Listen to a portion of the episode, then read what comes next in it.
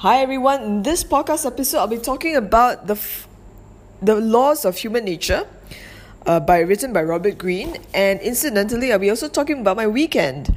So my weekend this week, I went to Gopeng uh, for a company trip, three days, two night, and did a bunch of cool activities like whitewater rafting, and also caving at Gua. So before I start discussing about the book that I brought to me on this trip, because I was quite scared and the internet um, in the area may not be as great, so and I was like thinking if I'm bored, at least I got something to read. So I picked this book, The Laws of Human Nature by Robert Greene, because I felt like this is a book about decoding the behavior around the people around you.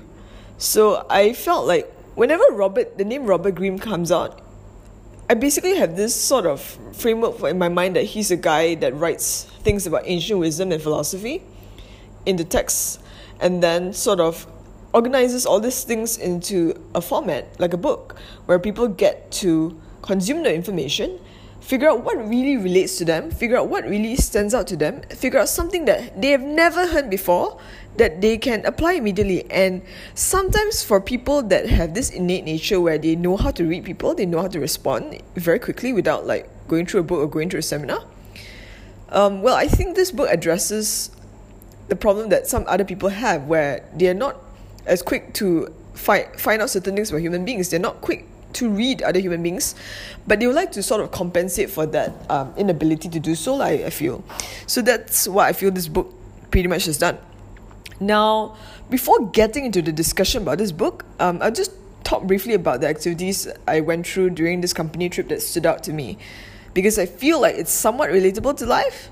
So, the first is whitewater rafting. So, um, when we went for the whitewater rafting, we were given a sort of briefing by our guide on the each individual boat. So, the guide would tell us, like, here are safety precautions, here are things you should do for your safety and for the safety of your team members in within the boat within the raft itself. Um, and then he told us about certain things we to look out for, and you know certain things we have to listen to him, and, and he tells us to get, do instruction, we should follow what he says. And then he took us um, to the place where we would uh, do our whitewater rafting, and he got us to sit in the boat. And after that, when we reached a certain portion of the river itself, the water's pretty much shallow. So he said everybody jump out of the water, jump out of the boat, and go into water. And so I was thinking, like, why is he doing that? You know, um, you just can you can just go ahead with your experience. You don't have to like really feel the water, right? Then I realized one thing. The reason why he got us to jump in the water in the shallow end of the pool is because he wants you to get a sense of what it is like to be in the water. So in in the event you sort of like topple over the boat or the boat capsize, God forbid, um, you know what it feels like. You know how cold the water is you know you can swim. You know you have a life jacket around you and you will not drown. You will swim and you'll stay afloat and you are safe. So that was a very interesting thing I learned was that um, when I think about the things we experience in life, sometimes when we go through life taking a huge task, sometimes we have to go through the beginner's route where we kind of have to feel what it is like to, to just do a portion of the task. So we, we sort of get more confidence in ourselves. So later on, um, our tour guide sort of gave us uh, instruction to go back on our boat and we started our journey. So we we went through a bunch of rapids and it was very very exciting experience. And I feel like there are times where we kind of go through this crazy experience of paddling or like getting stuck between the rocks and we have to listen to our guide and he'll give us instructions, you know, how to navigate and how to things to do. And sometimes I'm, I'll be thinking like it doesn't really make sense what he's telling us, but it seems to work and he kind of seems to be knowledgeable. So when we follow his instructions, we can we can get past the rocks. We can you know have an enjoyable trip, and also think that you know it's interesting where um, uh, when when somebody who is knowledgeable about the way sometimes for some reason the, the tendency of, of I don't know myself I think is sometimes we kind of doubt what the other person on the other side has to tell us uh, for example, somebody who's more experienced going through certain things, we kind of think like, wait a second, does this person know what they're talking about, or they just you know playing a trick on us? So I think um, when it comes to navigating situations in life that we we somehow end end up uh, coming across things and people that have more experience than us, and for sure we should always um, practice that that's analytical analytical side where we question what is being told to us because we have a brain. And also, I think we have to have a certain level of faith that when it when you can see things from your own experience and they tell us to do certain things, then yes, you know, if we think those people are trustworthy, they are logical, they know what they're doing, then yes, we should trust to do what they what they say, even though uh, we, we experience fear. So, because I think, I because I think in life, if you you are bogged down by fear too much, they become paralyzed with it. Like even if someone is knowledgeable and can help you navigate certain situations, for example, in this whitewater rafting incident, you someone become very resistant to doing anything because you're so trapped by your fear. So this was a little sort of like lesson I learned from this whitewater rafting trip. Now I'll move on to the book. Um, and basically, the book, The Laws of Human Nature, talks about basically what governed human being. And the reason why I came across this book is because I realized that we come across human beings in our life, and the way we navigate the world is sometimes decided by how our parents teach us. How do they tell us who to trust and who not to trust? and also from my experiences in life where it depends on the people that we mix with depends on our community depends on society we sort of have certain things built into us about what to do what not to do who to trust or not who to trust or we become slightly better reading human body languages and realize that there are many people around the world around us that have many ways of handling things many ways of reacting to emotions and the more important the more important thing I think that draws people to read this book written by Robert Greene is this. People have sometimes tend to exhibit very ugly actions. And sometimes we ourselves tend to exhibit very surprising behavior. And the thing that baffles us about them is that sometimes we don't understand why we're doing it, but for some reason they just pop up out of the blue and they just happen to run our life. And only when we have the capacity to sort of analyze, investigate, and think about what have we done, then we realize that maybe certain situations we are very much governed by emotion. But we don't understand why is it that we're governed by emotion to the point where our mind tells us to do something, but our action tells us to do something else. So in, in some sense, I think when I came across this book, it was very interesting to understand that why is it that why is it our thought process work a certain way and why do we do certain things? Because I think when we begin to understand certain things about us, the drives our behavior, um, that is a little bit subconscious, we begin to realize that if we can tweak certain things in our subconscious, that also trickles down to results that we experience. So it's I find in this case where it becomes more important to somehow decide to actively choose the life we want to live, and that means that we take the opportunity to understand what really governs us as a human being and we are not become a slave to our own emotional state we don't become a slave to to other people's emotional state as well. Because i think there are times in life where we come across people that have no sense have no control over their own emotional state and they just simply let it out on us. And become we sometimes become very um either hurt offended or even triggered by other people where it becomes a case where we sort of are scared. Also, I think the reason why it's so important to study about human nature is because when we understand ourselves, when we can accept the truth about what human nature truly is, then we be- begin to have a very different experience in life. Suddenly, we don't expect people to act the way we act. And I think, I think on a large basis, like based on my personal opinion, I think that people tend to expect other people to act who, like the way they act or the way they how they were raised. For example, someone who is kind and polite will expect the people around them to be kind and polite as well. However, they don't re- feel they fail to realize that not everybody grows up with the same kind of background as they do. Not everybody grows up with the same kind of family culture, uh, the same kind of society culture, the same kind of friends around them that has shaped them to be polite and kind. So the moment we we have expectation of how pe- other people should act based on the way we act itself. I think that's how we get into tunnel vision. That's how we get into situations where we get very frustrated when things are not the way we are so used to. Because on some level, I think we do have biases in the sense that we think our way is the right way to be. We we somehow think that you know the what we're doing right now is the most best thing to do as a human being. Uh, so, I think when we can begin to understand human nature is about understanding people, um, but that doesn't mean we take bullshit.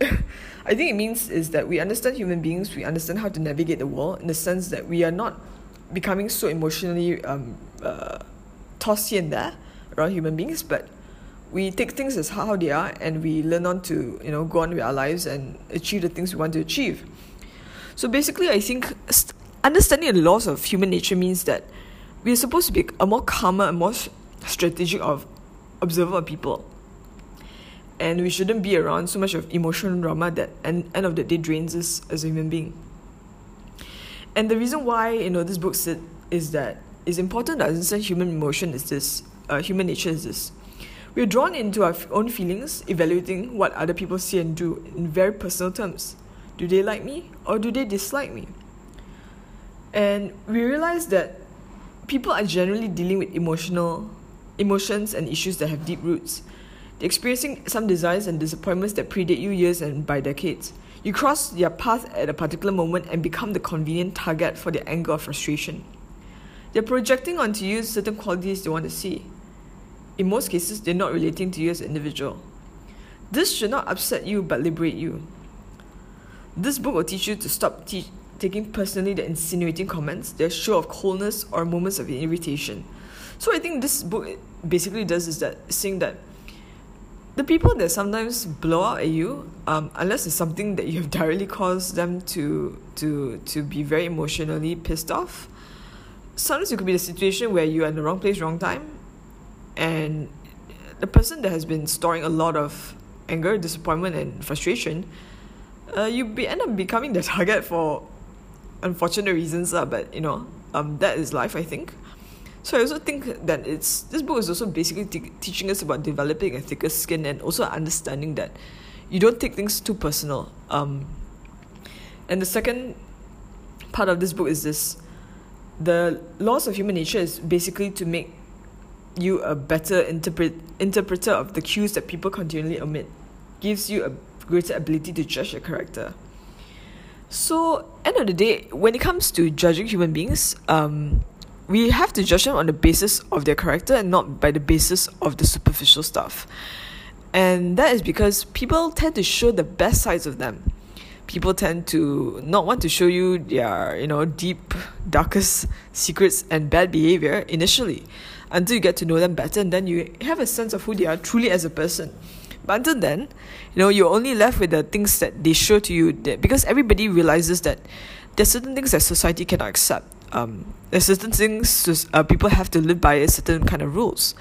So the people sort of conceal that side about them, you know, uh, the darker side about them, and uh, it's not about just judging about people's dark side, but I feel it's about you're not so easily sold on people who they are. For example, like the influencer on Instagram that is traveling to multiple countries and you think has an amazing life may not really have the amazing life because there are a lot of aspects in your life that do not show to you, but you only see the good side. So I think this book is about training human beings to think about looking at things underneath the surface. And also another thing I picked up um, that this book is supposed to do is that Understanding the laws of human nature is supposed to help you empower yourself to take on and outthink the toxic types that inevitably cross your path and will tend to co- cause long term emotional damage. And I think this is basically saying the hardcore fact is that you will come across people who are aggressive, you'll come across people who are jealous, you'll come across people who are manipulative. And the thing about life is that if we if we grow up in a situation where we we're never told to be careful around these people, that doesn't mean these people do not exist. These people still exist in the world, and we have to be careful on some level. Uh, but obviously, balance that in the sense that we don't become overly paranoid about these people lurking everywhere. I think I think we're responsible for our own safety, and that also means that when it comes to other human beings as well, you know, there are other human beings in this world that you have to be careful around. You have to exercise caution. You you have to be, you know, you have to understand there are people in this world that you if you deal with them long term enough, they do cause emotional long term damage. And if you're savvy enough to to spot these people, then you can avoid being in those situations with these people, and then, you know, you don't spend a lot of energy trying to get into situations with them, and then five years, ten years down the line, you realize that oh, I would have been better off had I cut off contact with this person, or had I reduced contact with this person. So I think I think that was something about uh, something about this book I find quite interesting. And also another thing about this book that talked about uh, the thing, the benefits of actually studying laws of human nature was this. The laws will make you realize how deeply the forces of human nature operate within you, giving you the power to alter your own negative patterns. So, end of the day is this book also talks about the darker side of human nature, and what it means is this: human beings in general, we never like to look at the dark side of ourselves.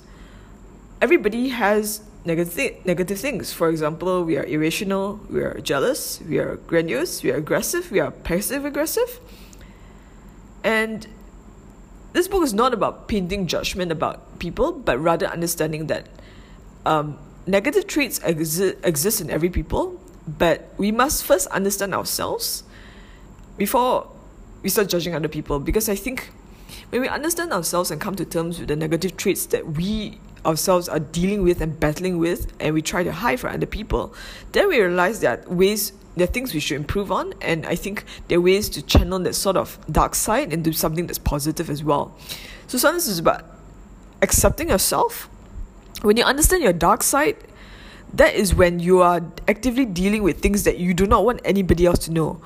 But if you have the awareness that these are some things that you should look out for within yourselves and you should learn to manage it, that is the time when you also realize that everybody out there in the world has their own dark side as well. So that that is why you know when human beings live the world, uh, live and live in society, not exactly caught unaware when they understand there's a dark side that exists within human beings.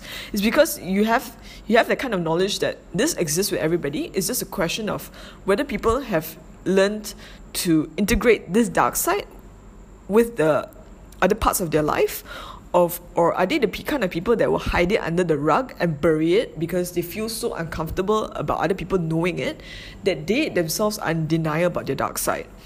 So these are basically the benefits so far of learning um, the laws of human nature.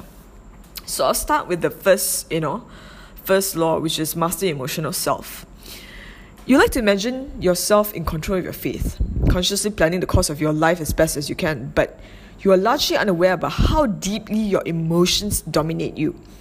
They make you look for evidence that confirms that what you already want to believe. They make you see what you want to see, depending on your mood. And this disconnect from reality is the source of the bad decisions and negative patterns that haunt your life. So basically, my interpretation is this um, emotions we well we like to think of ourselves as logical human beings.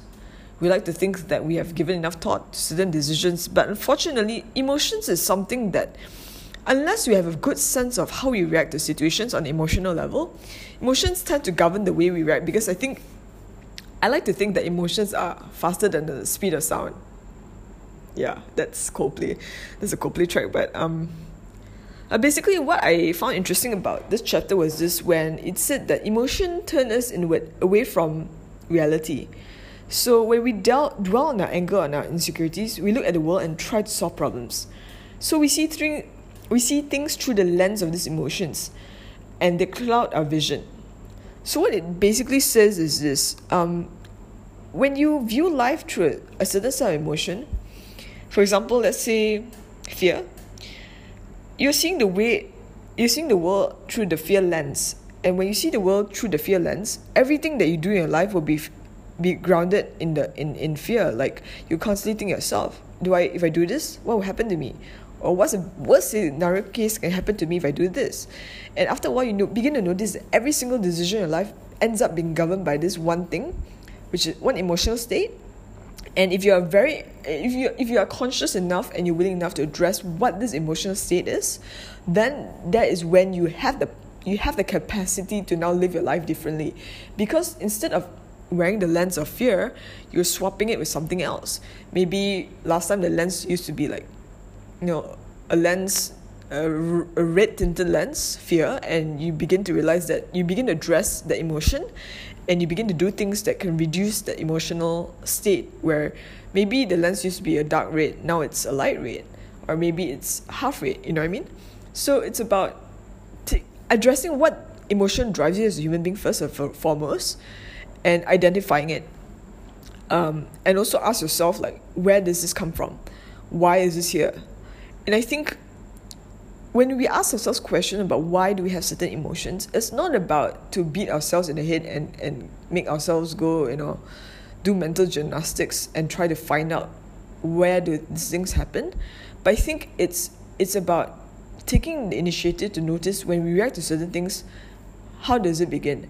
Because I think in this world, we constantly go to books, and we constantly go to teachers, and we constantly maybe go to religion for answers.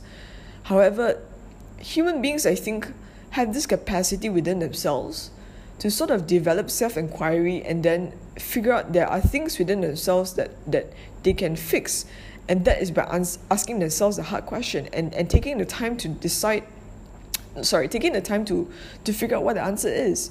And the answer may not come like today, immediately, five minutes from now. But when we ask ourselves the hard questions and we are willing to listen to whatever comes up, that's when we have the answer out there. And I think from my observation, the personal development industry is this.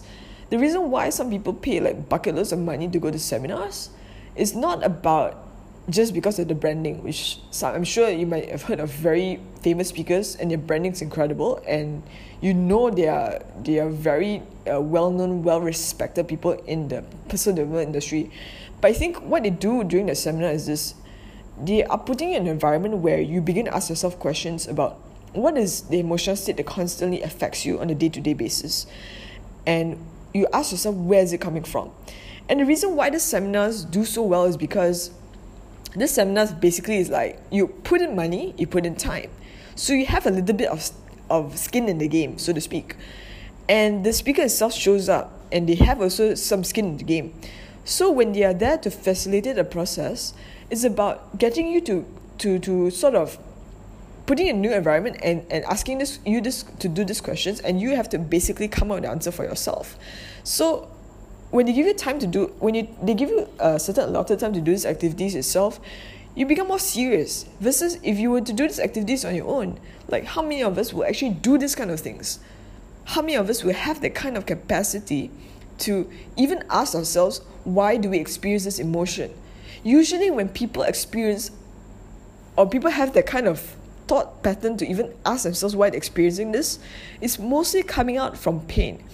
I think and that's where the part it gets a little bit sucky for human beings is that for some reason science growth and self-awareness and personal development comes from inc- experiencing a lot of pain and then you realize like what is the common denominator in all the experiences? And that usually refers to yourself in the end unfortunately so that's when i think people have that realization where if they don't ask themselves the hard questions of where does the emotion come from and why do they feel this way they always end up being in a loop. Um, they constantly feel or they constantly live in certain emotional states, but and they constantly let their life be governed by them, but they can't seem to have the kind of awareness to break out of it or think there's a better life that's outside for them. So that was something I learned from this particular chapter itself. And and the reason why, you know, uh, Robert Greene talks about why it's so important to learn about mastering emotional state is this. By looking for a cause, our mind tends to revolve around the same types of explanation. Someone or some group sabotaged me. Maybe there's large antagonistic forces out there, such as the government or social conventions hindered me. I received bad advice or information was kept from me. Finally, worst comes to worst, we blame it on bad luck and unfortunate circumstances. These explanations generally emphasize our helplessness. These explanations tend to intensify emotions anger, frustration, depression, which we can then wallow in and feel bad for ourselves. So, the most thing that we end up doing when it comes to not mastering emotional stuff is that we tend to look outside, we blame the, the, the next best possible situation out there, and we fail to realize that this doesn't help us solve the problem in fact, what actually does is it intensifies the emotional state. And when it comes to solving a problem itself, it should be the case where we detach ourselves from the emotional state. For example, let's say you're feeling anger on a thousand level. So you try to bring it out to maybe 500 or even 100 if you're doing well. And then after that, when you have the kind of capacity to detach or to sort of uh, limit the emotional intensity from what you're feeling right now, then your your brain can sort of kick in to actually do the work for you and start to analyze. But I think what is important is that first of all is to understand that we need to master our emotional self. We need to you know we need to ask ourselves the hard questions. We need to make emphasis on being rational. And also we have to probably understand when are the times where we go like batshit crazy and become so emotional that we lose our own sense of mind. And i think i think for us you know it's important to do that you know. It's important to understand that it's important to be rational. And yes people say that you should be objective and not make things when you're emotional but you know are you able to tell are you able to even like gauge like when is the time that you're emotional? Or do you leave it for somebody else to actually point it out to you? Because i think that can be kind of a little bit dangerous when we we ourselves don't know the level of emotional intensity that we can have but if we are too reliant on other people to point things out to us that's a little bit dangerous um and also i think that part of understanding emotional intensity and ourselves is there are things that we have to recognize. And this book actually talks about a bunch of bias. Um, for example, uh, we imagine we are looking for the truth of being realistic, when in fact we're holding on to ideas that bring a release from tension and soothe our egos, make us feel superior. The pleasure principle in thinking is the source of all our mental bias. So there are things that he talked about in his book, which is um, I'm going to talk about just a few because I think there's quite a lot here um, I'll just talk about things that resonate with me I found interesting, which is conviction bias. I believe in this idea so strongly it must be true. We hold on to an idea that is secretly pleasing to us, but deep inside we might have some doubts to its true. But we go the extra mile to convince ourselves, and we figured out that if this takes me so much energy to defend what I believe in, then it must be true, right? But in actual fact, that may not be the case. There are situations where sometimes we think initially what we strongly believe is true, but actually it isn't. A little bit part of ourselves sort of um, has this kind of doubt. But unfortunately, because of this sunk cost syndrome, we tend to think that I've like invested so much of my mental energy and self esteem and like effort to defend this idea that if anybody challenges it, challenges us, it makes us very riled up. It makes us very go in a defensive mode to defend ourselves. Another item which I find super important is appearance bias. I understand the people I deal with, I see them just as they are. In fact, we don't see people as they are. We see how they appear to us. And most of the time, these appearances are misleading. Um, people, end of the day, have been training themselves in social situations to present the front that's appropriate and they'll be judged positively. So end of the day, we figured out like you know we see some people that we are drawn to whether they have positive or negative qualities. For example, let's say you know we think they're very good looking, so sometimes we assume them to be trustworthy. We assume them, for example, politicians to be trustworthy. Well, in fact, that may not be the case. And sometimes we also think that people who are largely successful we probably sometimes tend to think they are also ethical and conscientious and deserving of their fortunes. But the truth is, that may or may not be the case. Um, when we think about appearance biases, I think what it means to say is this you have to take the time not to be so fixated with what somebody presents to you initially. You have to look for substance, you have to look for substance beyond the form. And the reason why you should do that is because human no human being will run to you and tell you their faults. No human being will tell you like oh i'm such a bad person. I, i've done i've this flaw i've that flaw in my personal life. Everybody strives to present the best part of their life to you. And i think it's probably pretty much a coping mechanism of how to survive in society and if everybody does it then on some level you know it's it's much more important for us to take the time to see for people for who they really are and that means uh, you know, you just have to take your time to figure out somebody who somebody is, and you know, just don't jump to any biases for now. There's another item. Um, part of this book is talking about emotional self, which is step number two. Beware of the inflaming factors. And one of these inflaming factors they talk about is the trigger point from early childhood. So basically, it says that you know in our childhood we are the most sensitive and vulnerable our relationship with our parents have a greater impact to us than we actually think it is. And however, there are times where we come across vulnerabilities, but we try to repress these memories. And sometimes certain situations is where I, like I believe in psychology. Sorry, my my personal opinion when it comes to psychology is this.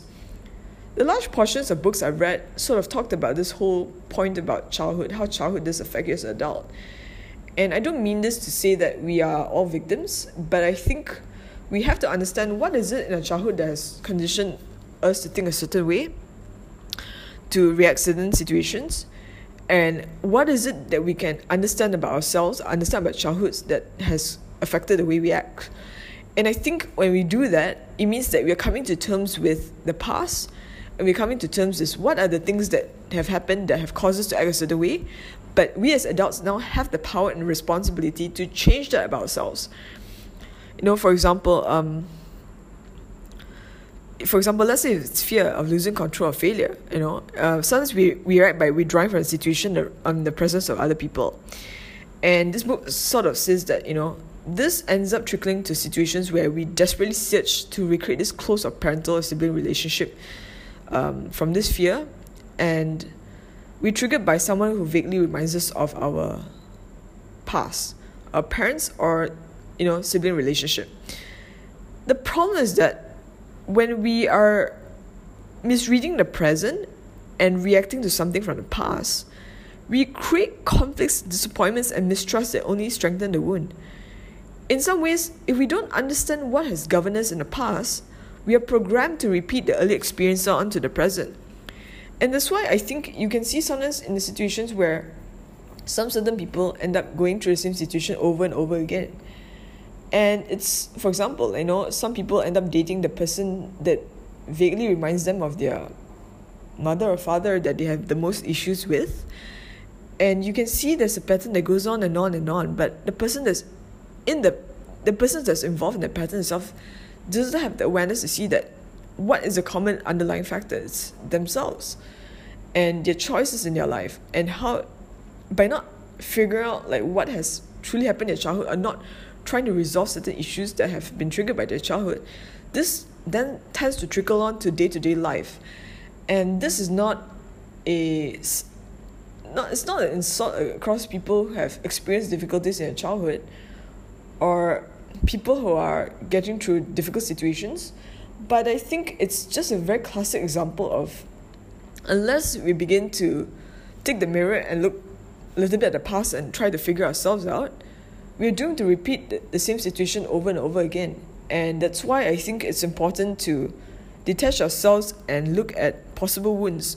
You know, um, wounds through early childhood is one of them. Um, that's not only the one, um, there are other situations as well. For example, sometimes people come across situations where there are sudden gains or losses, or there are a series of bad things that happen to them uh, that is not of their doing, or it could be situations of rising pressure. It can be situations of, I like the the way the book called it, inflaming individuals, or maybe I would call it people that piss you off. Um, I think in this case, what the book is talking about, there are many factors that actually contribute to the way you are emotionally. But the question now is which one of it is the, the factor that drives you? And I think that's not too difficult to find. I think as I think everybody to some level has a sense of self um, in the sense that they can roughly figure out what triggers them as a person, whether they get along with certain people or not. Or are there institutions where you know there's sudden losses, sudden gains that have sort of triggered them emotionally as well? And there is this part of the book that talks about strategy, um, how to do, how to sort of mitigate these emotional issues, and basically what it is is that it's about a few things. Number one, know yourself thoroughly. So it basically says this: your first step towards being rational and less emotional is always inwards. You must reflect on how you operate under stress. You must try to see are there patterns in the way you react to situations? And then you kind of figure out like what how you react emotionally as a person and you react and you figure out like what are the goals that sort of mesh with your personal interests and align with your skills? That way you're able to resist you know sorry the way you're able to understand yourself in the sense that if you understand yourself first and foremost you you sort of set up your life to be in a situation where you are moving along with the current, not against it. I feel that in situations where people try so hard to be like somebody else, be like somebody they respect, they forgot one thing. They're not like that. They're not built the same way they're built. They do not have the same kind of emotional makeup or emotional strength or emotional resilience that other people have. But that doesn't mean it's a bad thing. I think um, we should understand uh, our capabilities for what they are. Uh, obviously, work on developing our own strengths even better. Understand weaknesses and and choose life strategically where it's the case where we we align things based on how we know ourselves. And the, the step two is examine the root of your emotions to the root. Basically, when you're feeling a certain situation, when you're angry, let the feeling settle from within and think about it. You know, what triggered it? When you ask yourself what triggered emotions, you're not just letting, you're not giving yourself the permission to just feel the emotion and just blast out at people, but you're trying to be more conscientious about what triggered you to be mad in the first place. And when you ask the question to yourself, I feel that that's holding yourself accountable for the emotions experiencing. It's not wrong to feel emotions, but I think you should be able to sort of pinpoint what is it that's causing them. And if you feel the things that are causing them are pretty like petty things or things that are quite surprising, then that's the only time where you can have the awareness then to then realize that maybe certain things trigger me. Maybe can I investigate further into what are the things that trigger me? Uh, well, the third step is for how, to, for how to deal with emotions is increase your reaction time. So whenever some event or interaction happens and it requires a response, you must train yourself to step back. Most of the time when people talk about difficult situations, they always say that do not react emotionally uh, the times where you're most triggered to sort of give a response is the time where you should just not do anything, just take the time off or even an hour off or even one day off this to settle down. I think people tend to do the most craziest things when they're in the heat of emotion. They say the craziest shit, they do the craziest things, and somehow they end up sort of backfiring them, hurting themselves in the end. So it's important sometimes to, to just be able to, to sort of increase your reaction time. That means if something happened today that triggered you, instead of reacting suddenly, very reactively, you take maybe like a half hour to one hour or even next day to sort of think of what to do to it. Uh, when you take that time, you can sort of cool down and then, you know, let your logical mind take over and then make a, a decision that's much better for you in that case. Another part of the book is talking about another part that, of the book that talked about solutions was basically to accept people as facts. Interactions with people are a major source of emotional turmoil, but it doesn't have to be that way. The problem is that we continuously are judging people wishing they are some, something they are not. We want to change them. We want to think and act a certain way more often than we think or act. That's because not every that's and that's not possible because everybody's actually different. So we when we expect people to be the way we are, sometimes they really piss you off and you get continuously frustrated and upset. Um, I think I think the path of least resistance and path of least headache and annoyance in life is to understand that people are people. Uh, that doesn't mean we have lower standards for people. It's basically understanding that there's a lot of people out there and there's all sorts of personalities, all sorts of characters, all sorts of stuff, but we accept accept them for what they want and we work with the situation instead of rejecting things and trying to change them. Because as much as we can try to want to change other people, we also have to come to realization that there are other people that may find us difficult to deal with or even challenging to deal with, and they also actively want to try to change us. And if we work in a world where we feel that we want to have less judgment, I think the first step is that we put less judgment of other people out there into the world in the sense that we judge less about other people. We stop trying to change them. We try to address and see what is it about them that is workable. Uh, and then you know there are things it may not it may be the situation where you really cannot make things work between the both of you but you sort of don't have that kind of like crazy desire to change people because changing people is impossible. Only they can change themselves. Um, and the final solution in this ch- particular chapter is find the optimal balance of thinking emotion we cannot divorce emotions from thinking. Uh, I found this particular thing quite interesting in the sense that what we are looking for is the proper ratio and balance, the one that leads to the most effective action. The ancient Greeks had an appropriate metaphor for this the rider and the horse. The horse is our emotional nature continuously impelling us to move. The horse has tremendous energy and power. Well, without the rider, it cannot be guided. It's wild, subject to predators, and constantly hitting into trouble. The riders are thinking self, a logic, basically. Through training and practice, it holds the reins and guides the horse, transforming this powerful animal energy into something productive. And, and you know, you had to have both at the same time. If you have the rider but don't have the horse, it, that's impossible, you can't go anywhere. But if you have the horse but you don't have the rider, then the horse just becomes this wild animal that goes off and causes trouble and there's there's no productivity there. So it means is that we have to have the right ratio. It's not about saying that which is worse or which is better. It's not about saying being logical is better than being emotional. It's not also saying being emotional is being better than being logical. But I think what is important to handle, what is important to understand is that you need both. So, and both needs to be in the right ratio. For certain situations, maybe being more logical may be better than being emotional. For example, but in certain situations, it may be the opposite, where you, are, you have to be much more emotional to connect with other people, or it, it requires certain emotional responses, and then maybe your logic has a smaller ratio in this entire situation. Uh, so it's basically understanding is this: we don't pigeonhole ourselves in the way that we, we, we prescribe certain certain you know certain formulas to deal to, to deal with all life situations, but we understand that through life we will need both logic and emotion, but at different proportions at different times, and we should be able to adapt to the situation. So that is basically the first chapter of um, the laws of human nature, which is master emotional self. Um, I found this chapter pretty much interesting because I think that you know, uh, when it comes to mastering yourself, it's not just the logical aspect, but the things that are more subtle and the things that are more powerful that you don't think governs you a lot, but actually they do, which is the emotional stuff. So, you know, thanks for listening to this, and I'll be tackling other chapters of this book. So stay tuned.